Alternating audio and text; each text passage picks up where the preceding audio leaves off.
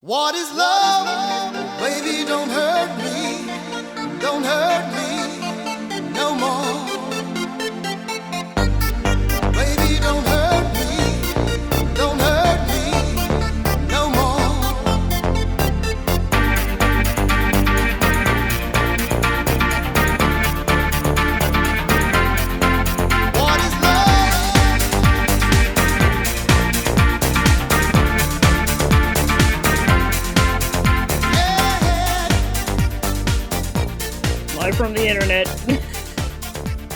Yeah, this is the energy that this movie deserves. Fucking what energy? Quick question, Roy, before we get into it. Uh huh. Who would you say was the worst part of this movie? Julia Sweeney. It was absolutely Julia Sweeney. I was like, her character was like, okay, the acting is a lot worse than everyone else, and then I realized it was Julia Sweeney. Like, I didn't recognize her instantly. I was just like, no, this sucks. And then you saw who it was in the credits and said, "Oh, that makes sense." No, no, I, I, I, I- recognized her. Like by her second scene, I was like, oh yeah, it's bad. That that's when it clicked. Did you Come on, know? Julia L. Common Julia. L. I, I I think I'm I'm building a thesis in my head that Julia Sweeney is like the worst actress who has been on screen because so far Every second. the hit rate is like you know Al Franken at least doesn't like stick out of the movie as like not being a normal human compared to everyone else, right? Mm-hmm. Like He's- it's kind of a he's playing a character. Mm-hmm. Whereas I don't know what Julia Sweeney does here. I can tell you one thing she does, and this comes to me from the IMDb "Did you know" section under trivia. Um, her character, whose name is Mia, says sorry seventeen times. So that's what she does. Yeah. Classic Julia bit.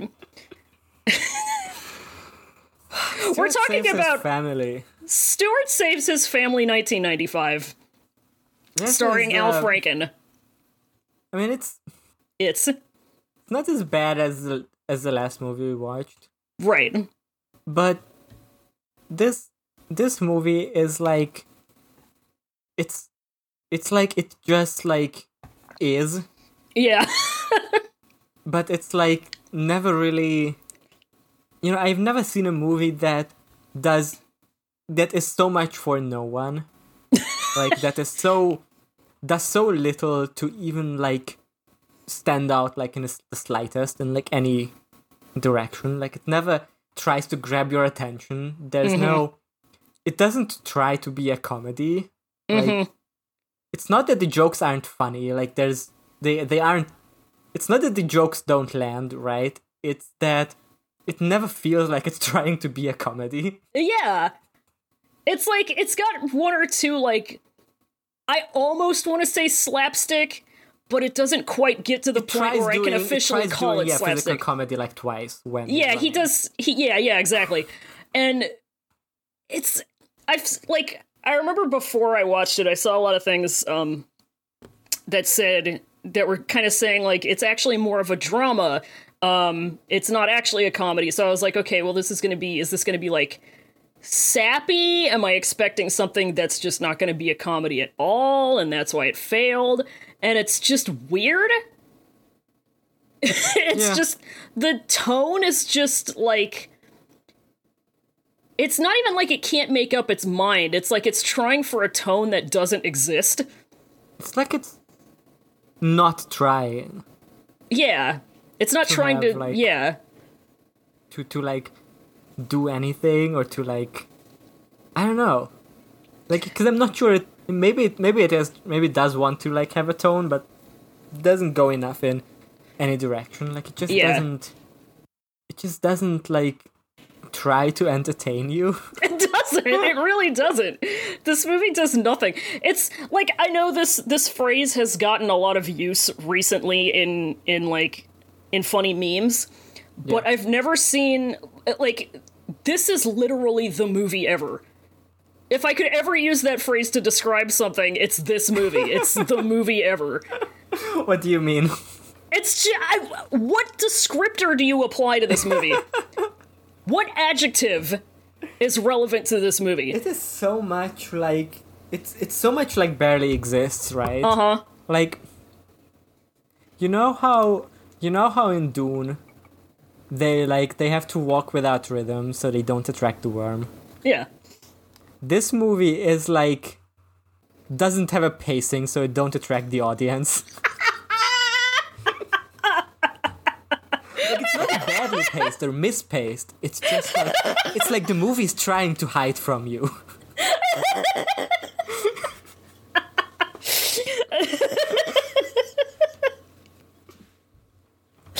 Al Franken is the Paul Atreides of comedy.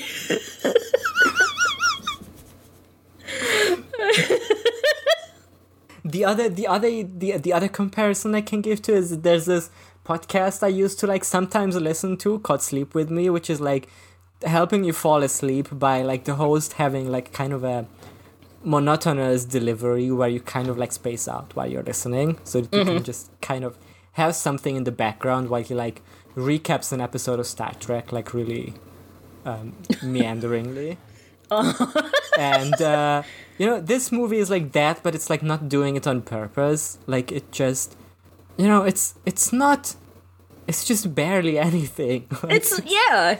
it's like watching a watching a lecturer th- who is like really bad at like public speaking but like not in a way that is bombing like that would be entertaining but it's just like kind of like i don't even have the words. Like it's just like slowly advancing but like not really Oh, so like me when I used to teach. yeah sure Like yeah, like you get up there and like you kind of know what you're going to say, but then when you get up there and you see like people looking at you, you see like 25 people looking at you and watching you and expecting something from you. All of the words come out wrong and you know like you aren't sure if they're coming out wrong, you aren't sure if they're landing. You aren't sure if they're connecting. And eventually it gets to the point as you're talking where you're like i kind of hope they aren't getting anything out of this because i don't think i'm representing this well enough. I don't want them to see me doing this. Go ahead fall asleep. It'd be nice. Don't remember this. So you know what it's like to be this movie. Uh, yeah i've been this movie. This is why i quit teaching because i was stuart saves his family. The stuart saves his family of professors. Fantastic. Yep. Yeah it's like this this movie one one thing i found out about this movie is like on the home release or the home media release section of the wikipedia page it mm-hmm. says that it's been sold in like a triple box set thing like bargain set thing with wayne's world and coneheads great so it's like the movie that like you know you don't want but you end up buying it because you want to see Wayne's World and it's probably cheaper in the three box set. So you're gonna watch Wayne's World and you might watch Coneheads, but you're not gonna get around to Stuart Saves the Family. So you just like have it in your. It just it just feels like this movie is not wanting to be watched. Yeah. This is a movie. This movie was made for two reasons. Or for two, I guess, purposes. Let's go with purposes. Um, the first one is to have something to put into thrift store video shelves. And the second one is for Al Franken. That's who I think the audience of this movie is. Al Franken made this movie for himself. There's actually one more one more person who this is for, even more than Al Franken, and it's Harold Ramis. uh, Get his No. ass. genuine. I- I'm not even joking. Okay, Uh, tell me I've this. Tell me about this. The, I think it is on the Wikipedia page for either for the movie or for the character Stuart Smalley. But apparently, Al Franken wrote a book Mm-hmm. in character as Stuart Smalley. yeah. Harold Ramis read that book and he wanted to turn that into a movie. Like apparently, Lorne Michaels didn't want to make this movie. Oh Al Franken God. didn't like try to get this made. It was Harold Ramis who didn't even like. It's not because he watched the character in SNL, because he read this like probably kind of like sappy like self help type book. And it was like I want to make this into a movie. oh But God. for that, like, there's that's that's the bizarre thing about this is that if this was really like a passion project of the director, it doesn't feel like that. Mm mm mm mm. it's so it, I thought going into this episode, I was going to be like, what do we fucking say about this? You know, because it's like there's nothing to discuss. There's barely any movie to talk about. It has like there's there's just such a lack of substance. But now, like as we're getting into that, it's like this movie is very weird. Just in the fact that it exists the way that it does. Yeah. It's not yeah, this is like it's not the actual contents of the movie that that are weird, but but it's it's the phenomenology of it. Yeah. the phenomenology. Yeah, exactly. It's strange because it's so. After I watched the movie, I was like, because I kind of like I vaguely remembered the Stuart sketches from, um, you know, I was I was 12, 13 in the early 2000s, so I Big watched Al a lot of fan. big Al Franken fan, as we all were. Um, the two things, the two things that eighth graders in the year 2002 liked were Al Franken and Limp Bizkit. Um, but uh, I remember seeing them on like I watched a lot of uh, like daytime SNL reruns on Comedy Central. Um, so I vaguely remembered the the sketches, but I hadn't seen one in fucking 30 years, 20 years. So um, I went back and I was like, what actually is the joke of him? What is the secret joke of Stuart Smalley? so I Great went question. yeah, so I went back and I actually watched a couple of his sketches. Um, and I think what the joke of him is is that he's like he's Mr. Self-Help man, right? He's he's doing self-help things. He does he's like he's described as like a veteran of many 12-step programs. And I think the joke is that he's like somebody who is doing all of this self-help stuff and trying to kind of be a self-help personality but is still like in no position to do that and is it's like very obvious to anybody who watches him because he he Yeah. he starts yeah he starts every every sketch apologizing for um something extremely aggressive passive aggressive to outright aggressive that he had said on the previous episode which he does once in this movie at the very beginning Yeah, the Uh, movie kind of sets up the idea of who Stuart is gonna be in a completely different way than like most of the movie is. Like it just never seems to be because like the entire like second half of the movie he's like super competent at what he does. yeah yeah he's Uh, just he's just like a And guy like with in a the beginning you think uh, that's gonna be the joke that he's like he's in too many self help stu- stuff right like that's that's Yeah. what that's what the joke read to me Mm-hmm. in the beginning it's almost like a comedy bang bang character like something that could be you know it could be like an improv character that you can like you know improv one episode of comedy bang bang around right Yeah. Mm-hmm. with two other guests right like it would it would fill that purpose right like just someone who does way, has been in way too many self-help stuff and is just like shows up in all the 12 step things no matter Mm-hmm. whether he actually is like an alcoholic or yeah. anything. But then it's just like not really that because he has like this public access show and then in the second half of the movie he actually like becomes successful with it.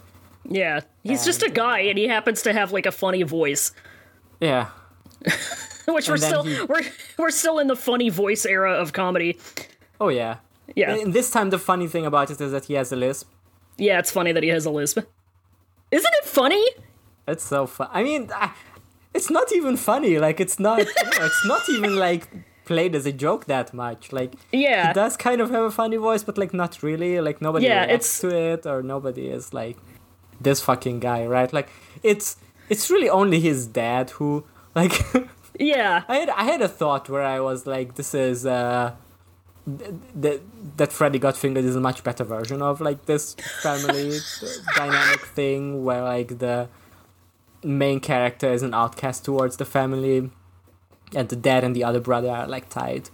Uh, Yeah. Except in uh, in Freddy Got Fingered, the main character is actually a freak, and this one is just like kind of a man child, but like not in an offensive way. Right? yeah. He's how do you describe Stuart? He how do, how do you describe Stuart? I can't come up with a description of Stuart. he's the least he's one of the least remarkable characters I've you know I've seen. Yeah, that's the most like that was the immediate like knowing the Harold Ramis story or that he like wrote the self-help book and Harold Ramis liked it apparently gives it like technically gives it an explanation, right? Like an an explanation exists, but it doesn't like really explain why this exists, right? Like, Yeah. Just because just because that is why it happened doesn't explain like why it happened, right? like Yeah. Pat is the worst character ever created. Yes. Um in one of the worst movies I've ever seen. Yes. But Pat is a memorable character. Yes. Like, I I, don't want to remember Pat. No, but you will. Yeah. this you're taking this to the grave. You're in fucking 2050. There's gonna be like flying cars, and we're still gonna be talking about how much Pat sucked. Yeah. We hate Pat. We are cursed with Pat. Pat is the the albatross around all of our necks. Stuart Pat is gonna be once there's gonna be a fucking once we're gonna have to like fucking pay with apes NFTs because they forced it upon us. Once you know, there's gonna be fucking we're gonna be like living in the metaverse. and the one understanding we still will have is that Pat was the worst. Yeah. Yeah. Pat is the one truth we will always be able to cling to. Uh, meanwhile, what is Stuart? Stuart is nobody. He was nobody's favorite SNL character. Like, Harold Ramis is. I guess. yeah. I, I, I think he di- didn't watch SNL. Just he just found know, his yeah. book accidentally. Which, like, the book is supposed to be like a parody of self help stuff, too. So Harold Ramis enjoyed it. Said, I gotta have more Stuart. Yeah. And this is just fucking. He's just so like. It's like making a making a movie around like fucking Colin Jost or whatever the fucking uh, yeah. g- guy currently on SNL who does the weekend update. It, it's Yeah. like one of those like cast members that is just there to like fill out the roster. Mm-hmm. Is this is the in in in wrestling terminology, right? Like Al Franken is like the jobber of SNL. like he's just there to make the other comedians like look better. Mm-hmm. He's the cast member who plays the straight man. Yeah. It It's You know who he can't carry like he just he's just not big enough to carry a movie like Mm-hmm. neither the comedian like who who thinks of Al Franken as a comedian right like as you said he's a disgraced senator Yeah. Well, to be fair, at the time he was known for being a comedian and like a comedy writer. Yeah. He didn't become a senator until several years later, which, you know, there was a transition period where we're like, who thinks of Stuart or who thinks of Al Franken as a senator? um uh but yeah, like it's just it's it's I'll give him this. He commits to the bit as little of a bit as there is to commit to. He is Stuart the whole time. that's true Um, that's the, but that's the fucking bare minimum of a movie Exactly, the actor yeah. stay in character like that okay, thanks. Okay, you it's like me going there. to a restaurant and saying they didn't they didn't maliciously put poison in it out of a big bottle with like a skull on it. Like they I didn't see them pour that onto my food as they served it. they gave me food. They gave me food. Yeah, I went to the restaurant. They gave me food. What can I say? Uh, do you know who liked this movie? Roger Ebert liked this movie. Yeah, I saw that. Yeah. Do you want to look at, at the? I feel like Roger Ebert will be able to a rare Ebert. invent things to say about this movie. And but did um, he review it on his website or just on his show? Because I can only I have like- I have it. Uh, I have I have the link. Um, here, let me. I have it, I have it on RogerEbert.com. Oh, there we go. Yep. Well, okay, three stars. That's still Yeah. That's still. I mean, with the grainiest picture I've ever seen in my life. yeah. he kind of a you know kind of a, don't hate the graininess on this. Like like it looks better than the movie did. the way I forgot to say this, but when we say this movie barely exists, right? Mm-hmm.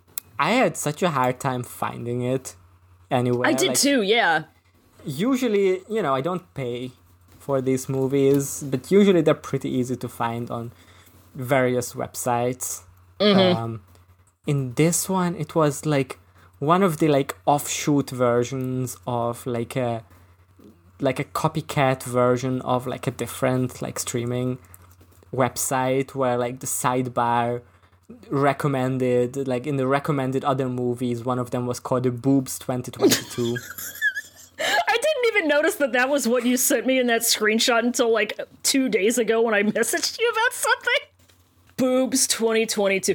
I watched it on a website where, and I told you this, but I watched it on a website where the entire time I was watching it, the ad directly next to the player was just a close up image of the head of a penis. fantastic The enti- so I had that there the entire time. I'm not Oh, about to full. not- I'm not gonna full full screen screen watch. No, I'm not gonna full screen Stuart saves his family. I'm not. I couldn't full screen it and full screen it because you know why? Because every time I tried to hit a button on the player to pull up like pause or anything. It would open a window to a thing that would try to give my computer a virus. So I'm not going Oh, yeah. to try to click it to open up. Yeah, to open up the full screen. I'm not going to do that. I'll suffer with the image of a wiener. I don't care. yeah i have This like com- this computer cost me uh, twelve hundred dollars. I'm not. i have like four different ad blockers yeah. currently and it still doesn't catch all the penises. Uh, but at least it blocks like some of the pop-up stuff so uh, like I, I remember when like watching movies was always like clicking away five porn ads. Yeah. So but yeah this movie was very hard to find and the version that i did watch was like in 480p uh, with like you know no subtitle options or anything available um, Oh yeah. Mine looked fine. I definitely didn't have like any options. I could barely even pause it, but it, it looked fine. um but yeah, Roger Ebert, um I want to I want to read just a little bit of of of Roger Ebert's and this is just a very bit this is a, a very small like one sentence paragraph. Stuart Saves His Family is a genuine surprise. A movie as funny as the SNL stuff, and yet with convincing characters, a compelling story, and a sunny, sweet sincerity shining down on the humor. Mm-hmm. That's what he thinks. well i'm you know i'm glad someone enjoyed this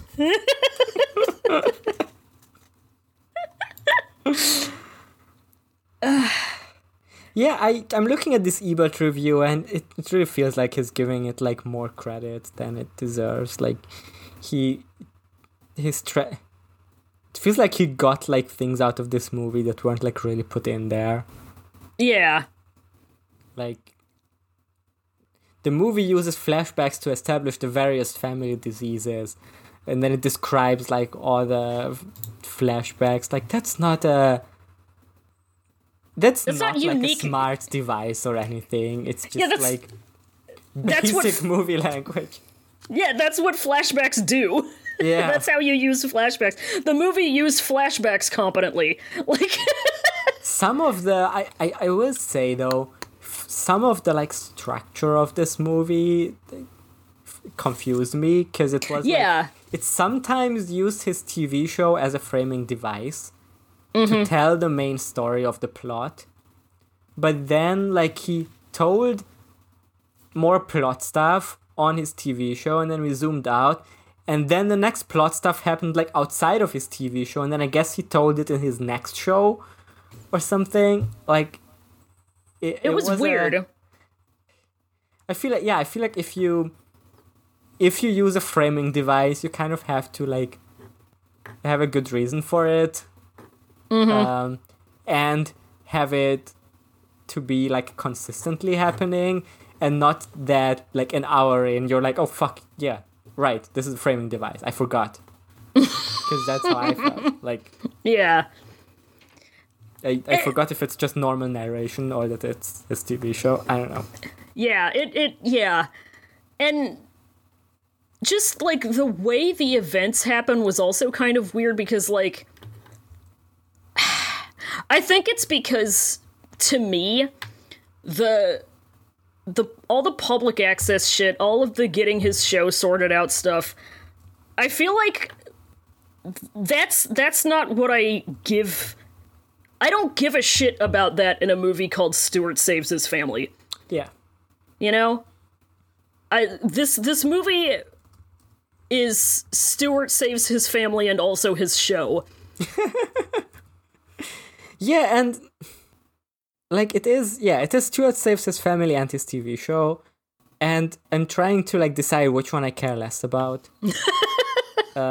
It feels like the movie wants me to care less about the family. Yeah, I mean, I was definitely more engaged, if I if you can call it engaged, in his TV show um, endeavors because I could like at least follow what was happening, like with his family. I was sometimes just like really confused who is supposed to be who and whose problem is what. Like it's just like so Yeah. many problems, and Yeah. so many the other like legal drama. Yeah. Uh, we The- didn't really give like a plot summary, but it's because there's none. Like that's Yeah. basically it, right? Like Stuart is the self-help guy. He loses his TV show because of a crazy boss or something. Yeah, because he insulted his boss on the air and she doesn't like him to begin with. And then yeah, um she's a woman be crazy. Yeah, women be crazy. And then then he goes back and forth between trying to get his show back on the air and trying to help his family out of various crises. First his aunt dies. Then they're in some kind of legal battle with like their neighbors or something. And then um uh, then he gets his show back and he has to kind of like navigate reviving his show. Um and his family gives him an intervention because he's addicted to self-help programs.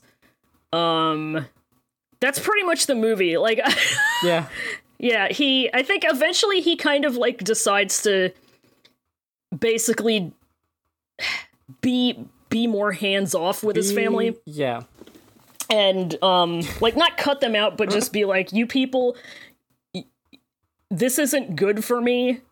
You know it's not good for any of us but eventually he like s- i guess it, i guess the end is like he kind of um it's kind of implied that like he and his brother at least are going to be able to work things out. Yes. yeah. I mean, that's the and that's the you know, there's any faint praise I can give to this movie? Is that I kind of liked how it resolved towards the end. Yeah Uh, I think the ending was nice because it was like they stage an intervention to the dad who's an alcoholic. Uh, Yeah. and it doesn't really work out. And then he's like, "I'm not gonna spend my Christmas with my family," and it's kind of like, I think it's like not a bad message because like a lot of the you, you kind of expect from this type of movie to end with uh you know family is the most important thing yeah um, and you know it's I think it kind it's kind of nice that uh, he you know patches it up with his brother in a way that like they both realize that the dad is the problem. Mm-hmm. Uh, and in the end, he's like celebrating Christmas with his girlfriend, but his brother brother comes visiting, and it's kind of like this bittersweet ending. I think that was good. Yeah, yeah, I, Um, I, I like that. I I always I well not always, but if it's done well, I appreciate um a movie doing something that isn't just the typical like you said family is the most important thing, blah blah blah. Yeah. Um and especially one that says that it's okay to like disengage from your family if they're, you know, causing you genuine pain. Um it- like I think that's good. Um and I liked how they did it. Um everything leading up to it yeah. it was it's not like that. It's not even it was like bad content wise. It was just like done so unengagingly, right? Exactly. It's like I I couldn't, you know, it wasn't until the very end that I was like, "Oh, okay," you know. So Yeah. cuz like I don't even remember what really led to him and his brother being able to to kind of I guess start on the path toward reconciling. Like his brother ends up in the hospital. His brother is like a stoner or whatever. He's a fuck up. He's played by Vincent D'Onofrio, who's really good in this. Actually, Good. he's good. um, he looks like Gibby Haynes, and um, he. What happens when he ends up in the hospital? Why does that? I don't remember why that he happens. up, I mean, he ends up in the hospital because of. oh yeah, he gets shot. Yeah. I remember. Okay, yeah, okay. So, okay, I have things to say about this. Um, cause so the dad and the brother go on a hunting trip, and the dad accidentally, or the the brother goes to get like a keg or something, and he comes back, and the dad thinks he's a deer and accidentally shoots him. Yes. Um, this happened to my dad, actually. my dad, yeah, my dad was in a hunting accident, and it happened exactly this way. Um, his friend Was he thought he was in, deer or was he the?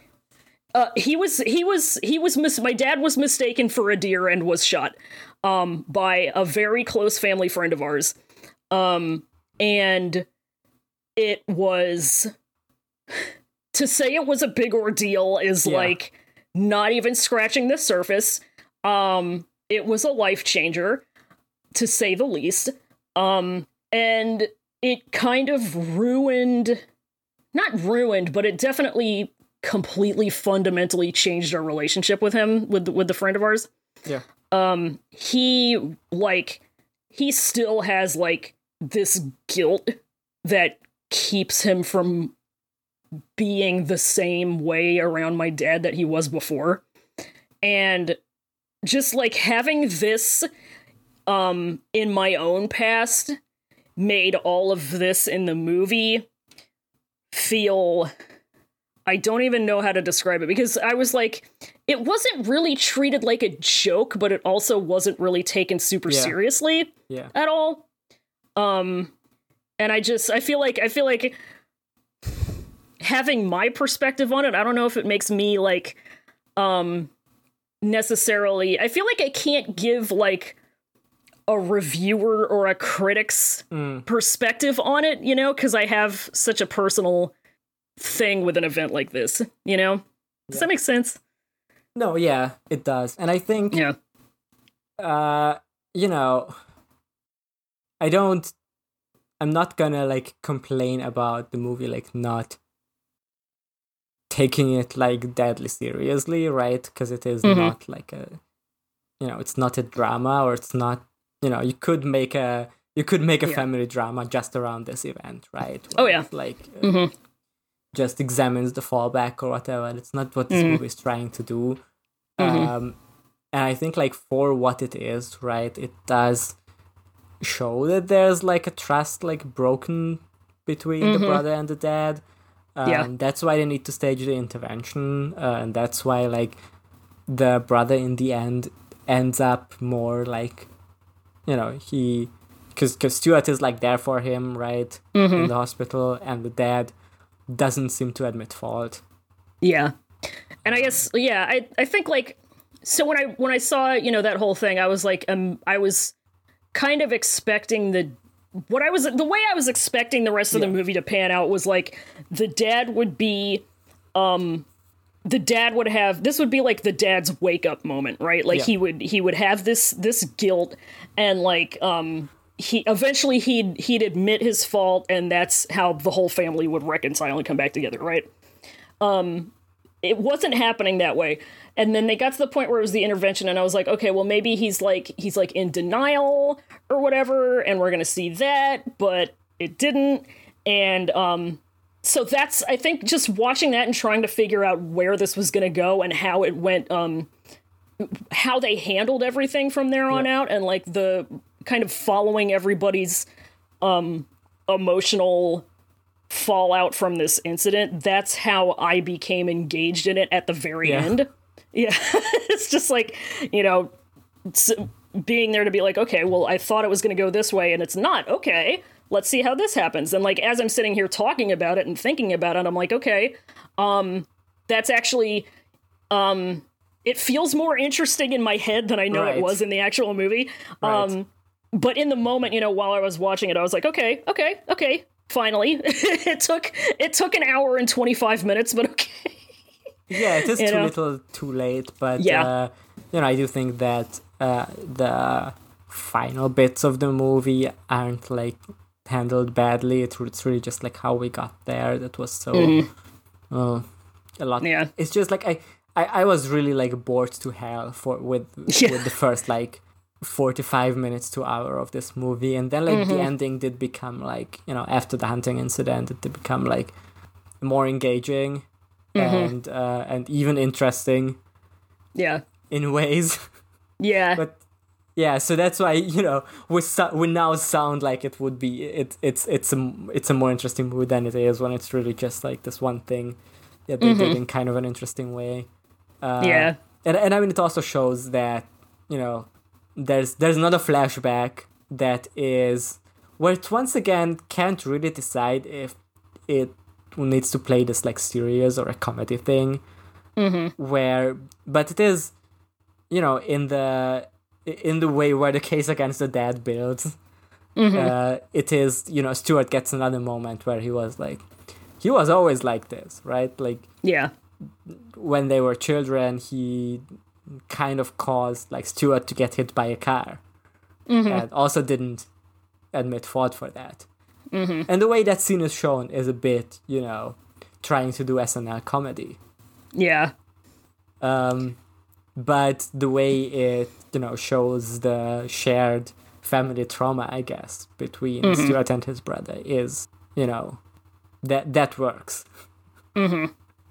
like the this is the frustrating thing, I guess, is that the deeper statements of the move the movie are like good.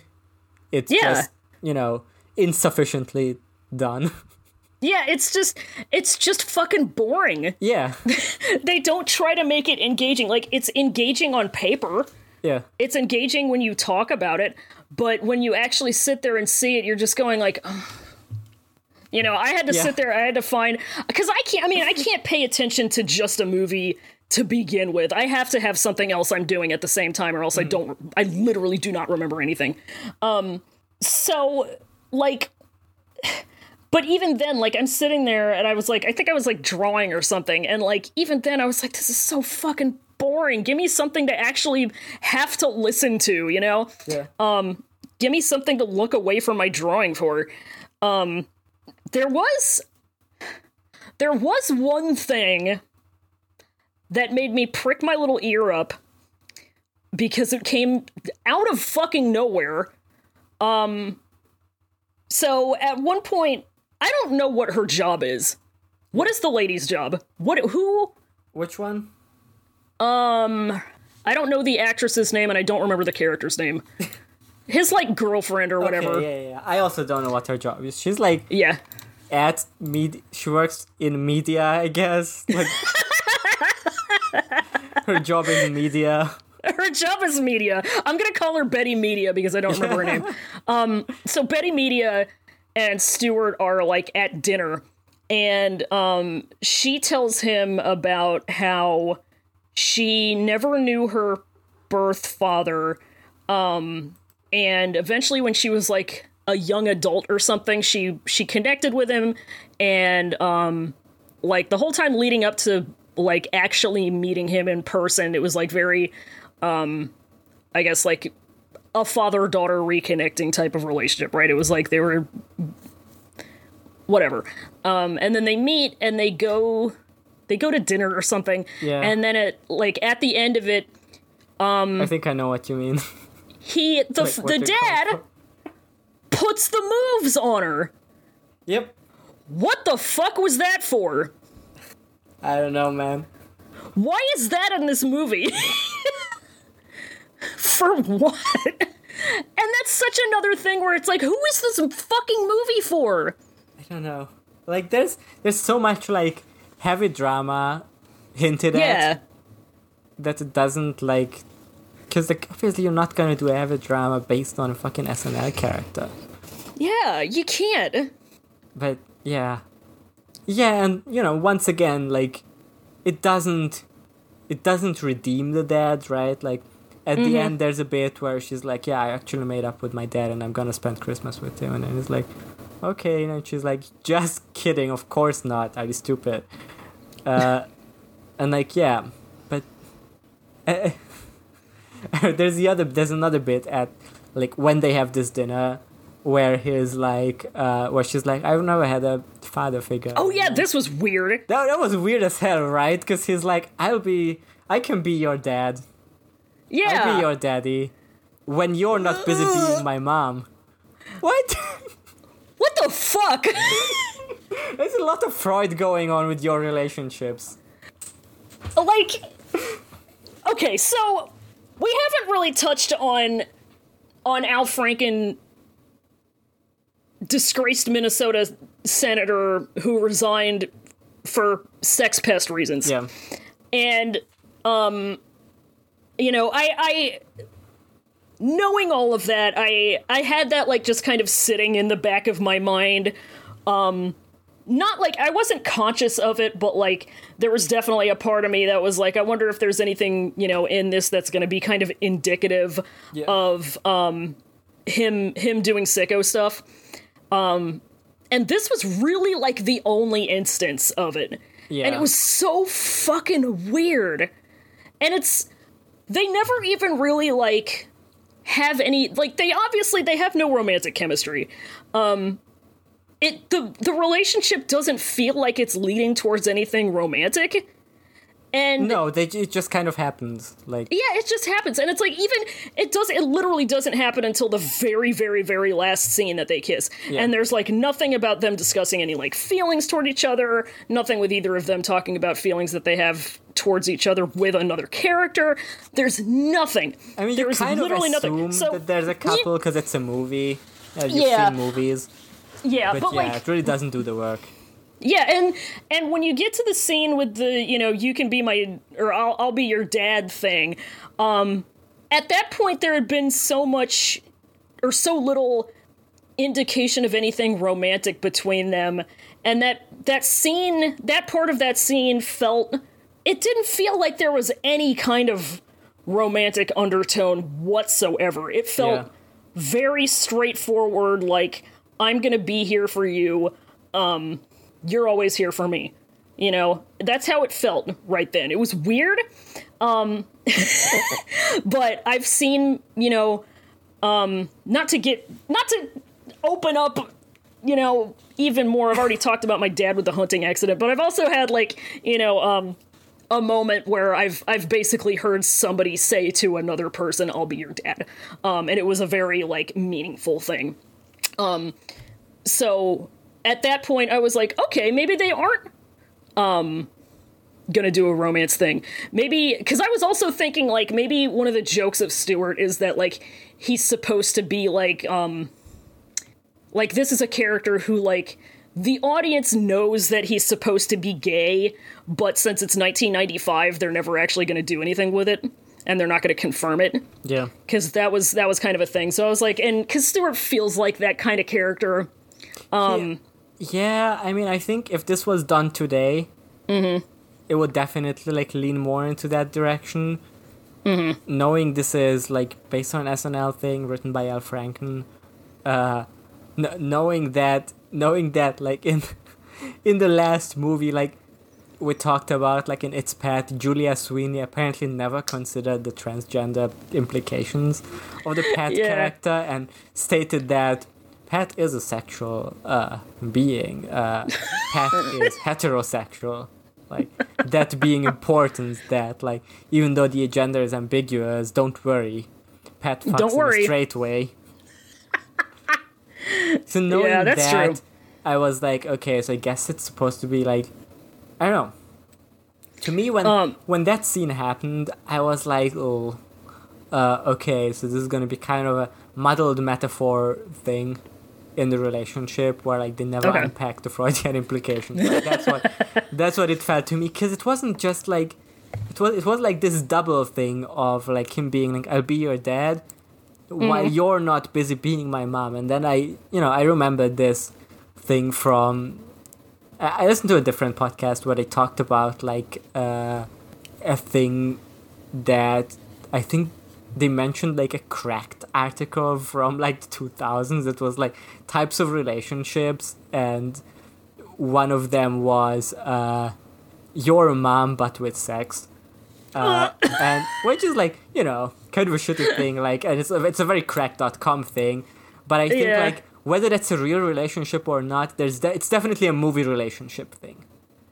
Like, I think, I think having I think movies or shows where like the, showing relationships that is very like one character parenting the other is uh, and especially like the like you know m- male man child and the responsible woman is like Yeah. a very typical dynamic Yeah. It's very sitcom. Yeah. yeah it's it's very it's very adam sandler right Yeah. like it's it's what it's what it's what like all the like happy happy gilmore happy madison what's the name of the happy madison is the company right? Happy gilmore is the Yeah. movie. Mm-hmm. Yeah, yeah, yeah. it's mm-hmm. like it's like what those types of movies they always do like this relationship. Uh mm-hmm. so so in this i was just like okay so there's a lot of like muddled stuff going on here basically. Like i i i never like assumed that it was like actually gonna be a meaningful like uh substitute parent thing. Because is still like a Hollywood romantic comedy type with very light on both the romantic and the comedy yeah. Very, very light. Um, situation. I don't know. I wasn't like actively thinking about the uh Al Franken sex crime thing because I assumed most of it happened like late. As far as I understand his sex crimes, you know, it's a Joe Biden type yeah. abuse of power situation. Yeah. It's, it's, because I was reading up on it Yeah. before this because um it was it was a lot of like it's a lot of like stealth groping i guess um that like even from an outsider perspective it's like you know it can be a little hard to kind of determine whether or not it was intentional Yeah. Like not saying I'm like giving him the benefit of the doubt or anything, but like I can see um I can see how that would happen, but I I can and I can also see um very much how somebody would like look for opportunities to do the thing to do those yeah. things. Yeah, I mean, Um, not to again, not to like excuse his behaviors, but Yeah. it's a very, I, I'd say you know, not knowing all the details, it ranks like relatively low Mm-hmm. on the spectrum of what famous people sex crimes do. Mm-hmm. It is like in a way where it's like you know, obviously sucks. Yeah. but also I don't. Also, it's not something where I was like, um, you know, that makes him like uh, like a sicko who was like always, you know, right. looking for the for any opportunity to do a sex crime, right? Like, it's- Yeah. it, Yeah. it feels like a slippage and like a power relationship situation, like a power situation thing where it's like, Mm-hmm. Yeah. uh, whatever. Point Yeah. is, right? Like, Point is, I'm- yeah. I am not sure there's like behaviors in his writing, you know, or like patterns Right. to find that would like make his um I mean cuz like obvi- honestly like there's not a lot about his relationship with women that comes through in this movie. Like I just I Right, just have yeah. no idea. Yeah. It's just this one thing was so like Yeah. it was again the phenomenology but this time it's like the phenomenology of a thing that actually happens in the movie it's was fucking weird. weird. it was weird It was weird for sure. it was weird um does this movie hate fat people or does Stuart the character ha- hate fat people I I think it's a 90s thing. yeah the 90s hated fat like people honestly like even the it's the type of this movie is so little of anything that even the fat phobia feels like half-assed Right. it's because like one of the running jokes about Stuart is that he lost like all this weight. He used to be like very overweight, and now he's you know whatever. And so he's always like advising people to to lose weight, and um he's very skeptical of fat people. I guess. Um, his one his sister's like one of his sister's big problems is that she she um like stress overeats.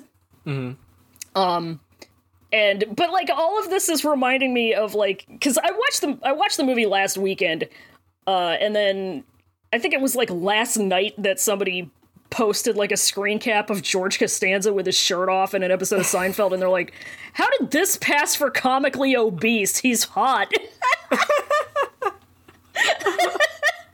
like this is what counted as comically obese in the Yeah. 90s. Yeah.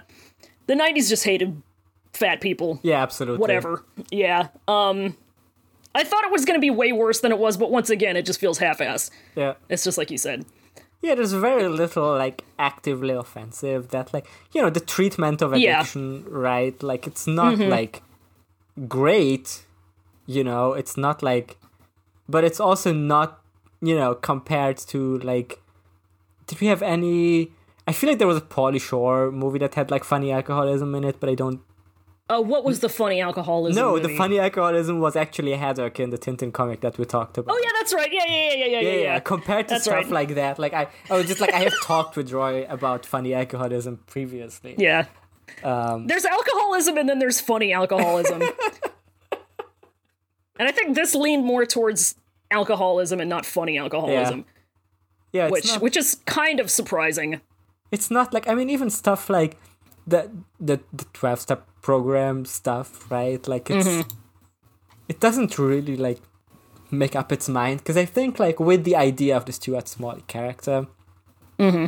in its like original incarnation, it's supposed to be part of the joke.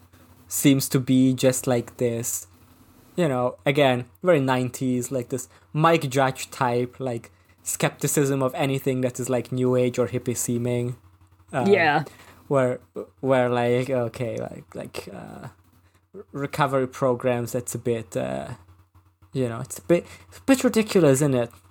Like it's, it's that attitude like they're they're overdoing their their their 12 step program stuff which is i think there's like you know genuine critiques to be done about like not to bring up david foster wallace again but like Infinite Jest does a lot about like, you know, characterizing like 12 step programs as like kind of like a replacement religion for the characters, you know.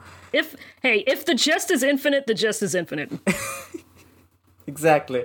Another look, another like 90s product uh, th- that also has like a lot of like 90s missteps, but uh, you know, the the treatment of addiction is like kind of interesting and kind of, you know, comes from a personal place with David Foster Wallace. Uh, this one doesn't feel like the treatment of all this because it's like the joke is a bit that he's in all these programs and even even if he you know isn't a drug addict he like warns people about how easy it is to become a drug addict or something right? Like it's just like this stolen valor idea that he's like in uh in recovery programs that he's not like recovering from yeah. but again it doesn't like really dig deep uh, other than like again the effects about how the dad's alcoholism is bad for the family right like it does uh, do a decent job with that but even even that isn't that much about like it, it characterizes i guess like how the dad is like it's less about his alcoholism right and more about his uh failure to acknowledge his own mistakes like that's what it all Yeah. comes down to anyway It's a movie. Anyway, it's a movie. you said you have some other stuff to talk about Um, do I? Uh I thought I did. I mean, I I I um um I went to Letterboxd cuz I wanted to see if there was anything uh anything interesting there and then I you know, went down the scroll wheel four times and saw your review. So it's nothing that like you haven't seen. Um I would imagine at least. Um the uh there's not really fucking even Roger Ebert has like nothing really interesting to say. He just Yeah. enjoyed it, whatever. Um, yeah, I mean, this is, Is so there- like the Wikipedia article is also so short. Like, it just has like a. It barely describes the plot. Like, it just says what the concept is, but not really what happens. Yeah. Um, the production thing is just the book thing that I mentioned. Oh, apparently they did. Uh, after the movie bombed, uh, SNL did a skit where Stuart Smalley was depressed about the failure of the movie Yeah. and complained that the movie watched Dumb and Dumber and Bad Boys instead. Mm-hmm. Whatever. I. I always think that's a bit pathetic when they when you try to like. I think it's you know if you make fun of your own failure or like your own box office bomb like five years later that's fine but like as it comes down to be like self-deprecating about it that's a bit cringe Mhm. Um, I am looking at the IMDb reviews, and there's one from Mother of God, May 14th, 2003. Uh, this review is old enough to vote. um, and on the one hand, this review is maybe pointing towards potentially at least certain members of a demographic. Um, but at the same time, I'm skeptical of giving this reviewer any credit because Uh-huh. of the final uh, opinion they express, But I'll read this one. This is from Rich228. Uh, and the title of this review is If You Know Recovery, You'll Love Stuart. okay Rich228 says, I don't know how funny this movie is to people who aren't involved in 12 step programs or don't know anyone who is. But to this 12 stepper, the movie is hilarious. Al Franken and crew seem to walk the narrow line between poking fun at the 12 step movement while also appreciating its good points. Lots of in jokes here, are some very funny ones. I bought the home video version and have watched it several times. Okay, so there's one sentence left, I'm gonna get to it in a second, but like this right here, okay, maybe 12 step program veterans will get something out of this movie that we haven't.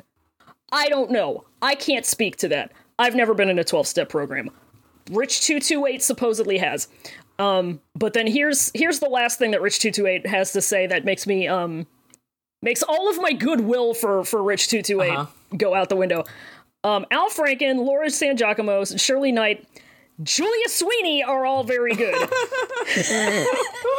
i disagree I disagree. I'm sorry, sir. I'm sorry, sir. I do like looking at some of these reviews and just seeing the titles of them. One from uh a pre 9/11 review is titled yes. They All Must Have Been on Crack, which is from DCCRA1 on July 4th, 2000. There's a fucking review on Al this from Franken 19 who was on crack There's a review that was posted on September 23rd, 1998. This review is 24 years old today. that's crazy That's insane. what does it say Uh, probably nothing important. It's very small. Uh, it's the title is underrated. It's Okay. from IMDb user Obasi. This movie was funny, touching, and real to me. I know people like Stuart, and I think most people can say the same. I think this movie is wholly underrated and is one of my favorite films. I never thought I'd say that of an SNL produced movie, but it's true. Uh, another pre 9 11 review is titled Dear God in Heaven and gives it 3 out of 10 stars. I'm just scrolling. I'm just seeing if there's anything else funny. Truly a moving film. 1999. I wonder if that 1998 one is the, the oldest review. That's weirdly if you if you if you Google Stuart saves his family and go like five pages deep, it starts recommending TikToks based on Stuart saves his family. What the fuck? And the first one is actually like a clip from this movie, I guess, that someone posted on TikTok. And then the second one is a Family Guy clip called Stewie Saves Lois. Oh my god. I had to look up like how old IMDb actually is. This has nothing to do with anything that we're talking about in this episode, but now I'm just like I have to know. IMDb really is like a bygone era of internet like movie uh fandom reaction i Yeah. guess like it is it is interesting how we moved from because i experienced this right right like the move from the like imdb uh, criticism to like the or like the IMDb like era to the Letterboxd era, where like Letterboxd users are so like, you know, Letterboxd users love like you know shit like Parasite and comment see. Yeah. you know, like there, there there's like a pretentiousness to Letterboxd, whereas uh, IMDb was like still very broy, like. It had like the Dark Knight in the top five and shit like that. Uh, it had it. I think it still has Shawshank Redemption as its eternal number one, whereas it would probably like not even crack the top hundred in on Letterboxd. So it's uh, Yeah. it's, it's been an interesting shift, I think. and both are obnoxious, you know. Yeah. But but sometimes you wish you you wish back when when it was like shit in a more familiar way, right? Like there's a there's a there's a nostalgic comfort of uh, Uh-huh. of like the the the older days of the internet that uh, Yeah. that we don't have anymore, I guess. Um, IMDb apparently has been on the World Wide Web since 1993, but it existed in like database and Usenet form even earlier than that, which is just insane to me. It's fucking wild to me that there are websites this old. Like it's still I know. like I mean, I like we've talked about how how I'm old. Um I'm the grandma of this, you know, sector of of internet people. Um but like I mean there I like I remember a time when the internet didn't exist Yeah. and it's just insane that like this is the point. I'm like what happened for 20 years? Like what happened between me using Kid Pix on my school computers to me doing this podcast and it's like, "Oh yeah, I was on the damn internet." Yeah. That's when the internet happened. It's uh, just insane. It's so weird. I wonder I wonder I wonder what is the oldest review on IMDb? Oh, that's a good one. If it even exists. Yeah, I'm trying to find And I wonder if they have like a me at the zoo type of thing, or like Yeah, yeah, yeah.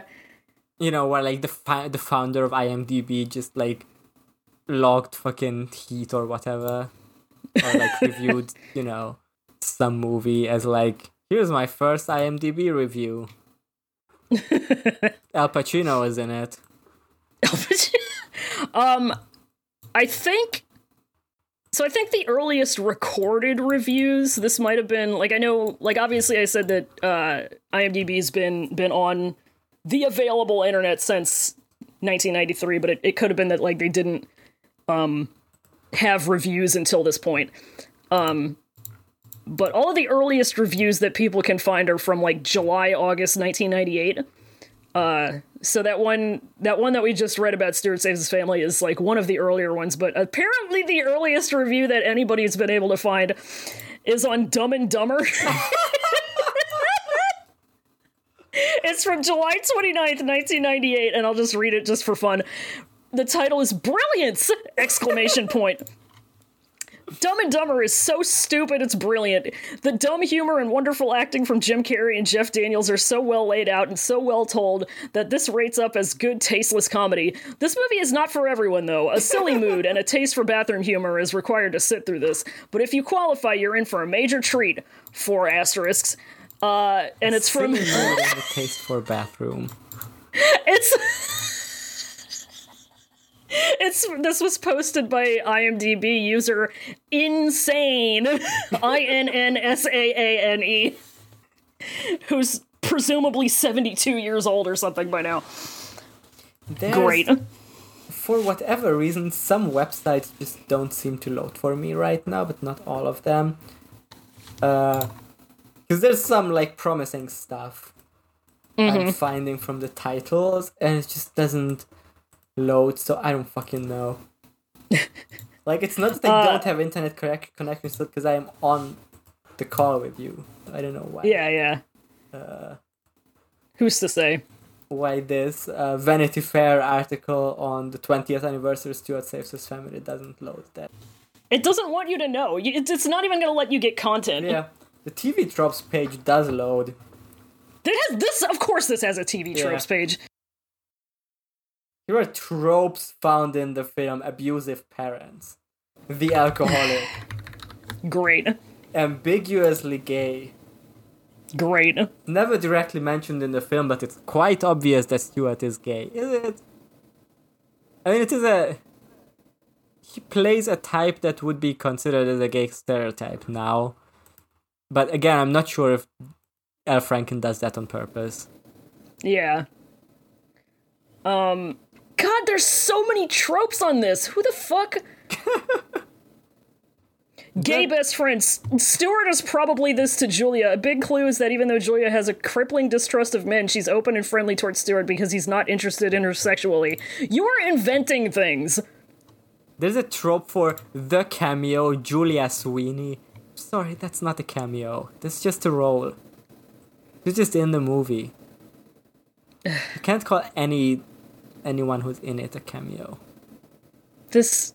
Everyone has standards. As ridiculous as pathetic as Stuart can be, even he finds his mother and Maya pitiful. Great. Gay best friend, Stuart is probably this to Julia. I ju- yeah, that's what I just just read. Fantastic. Tremendous, tremendous. I have um one other tiny thing that I found. Um, so this was uh, Siskel and Ebert did review this on at the movies on April twenty second, nineteen ninety five. Uh, along with a handful of other movies. Do you want to know what one of those other movies was? Dumb and Dumber?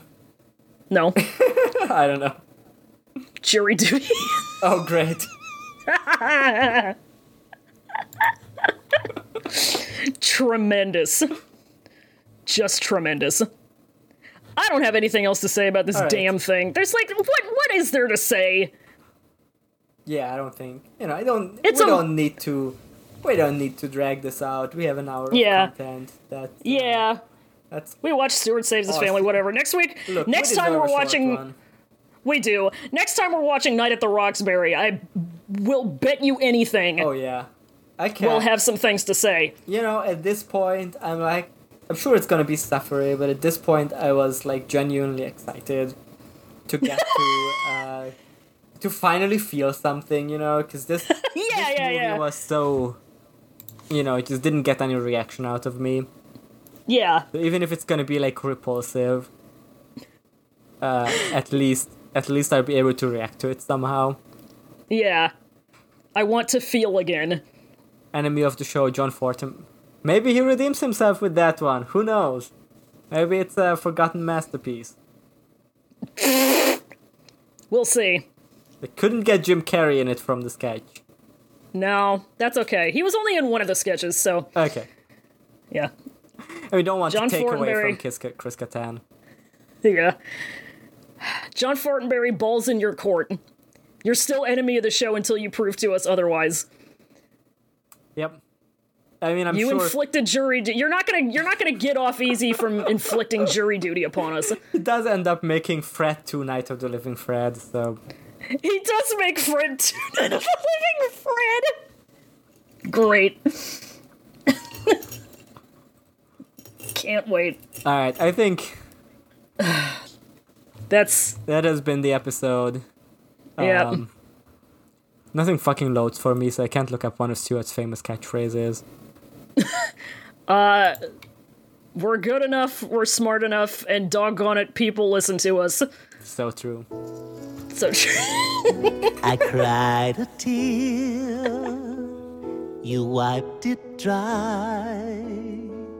I was confused, you cleared my mind.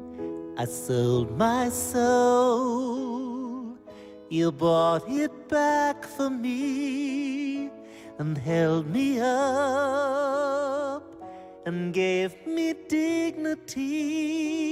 Somehow you needed me. You gave me strength to stand alone again, to face the world out on my own again. You put me high upon a pedestal, so high that I could almost see eternity. You needed me, you needed me.